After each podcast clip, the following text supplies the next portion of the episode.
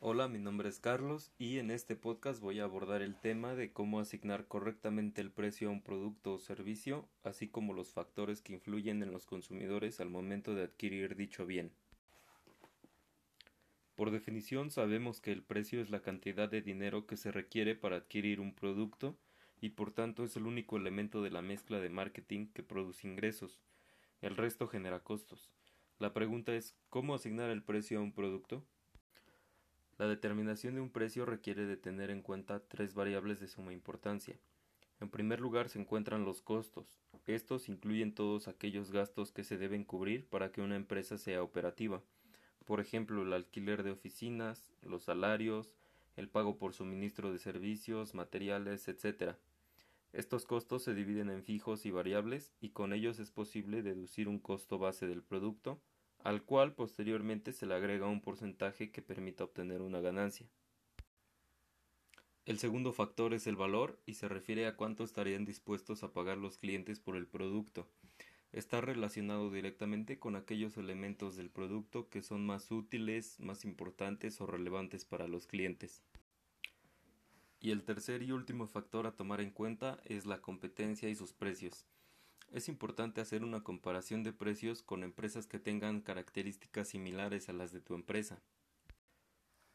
Si después de analizar los costos se observa que no hay manera de reducirlos, entonces hay que centrar la atención en qué tan diferente es el producto que se está ofreciendo al de la competencia, y con base a ello ofrecer un valor agregado, es decir, agregar al producto características que sean más atractivas para los clientes y esto generará más ventas, atraerá a clientes más fieles y dará la posibilidad de subir el precio del producto.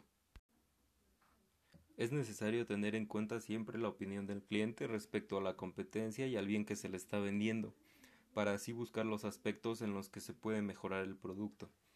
Del mismo modo, tener detalles con los clientes es algo que genera un valor, es decir, hacer que el cliente se sienta especial con algún tipo de atención que no necesariamente genere costos. Por otra parte, el factor psicológico también influye en los consumidores al momento de adquirir un bien, pues la clave está en el cerebro humano y en la forma en que codifica los números. Uno de los métodos más efectivos para atraer clientes, por lo general en supermercados, es el expresar el precio de los productos acompañado de centésimas. Así, un producto de 9.99 pesos se venderá significativamente mejor que un producto de 10 pesos. Esto debido a que el cerebro inconscientemente capta el número que tenga más peso respecto a lo que se busca. En este caso lo que buscamos es el precio más bajo. El mismo efecto se produce en los clientes al ver la cantidad con los centésimos expresados con un tamaño de fuente inferior, pues esto hace que la cantidad entera adquiera más peso todavía. Sin embargo, este par de técnicas no son efectivas para todas las ventas, solo funcionan cuando se trata de compras en las que la prioridad sea adquirir un producto con una buena relación calidad-precio. En cambio, en compras de tipo emocional o que se hacen por el simple antojo o deseo, la técnica del redondeo es mucho más efectiva.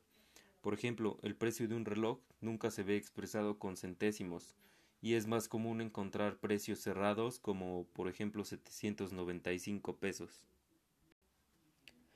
En conclusión, para determinar el precio de un producto debemos tener en cuenta factores cuantitativos como lo son el precio de la competencia y los costos y factores cualitativos como el psicológico o el valor agregado que se le dé al producto.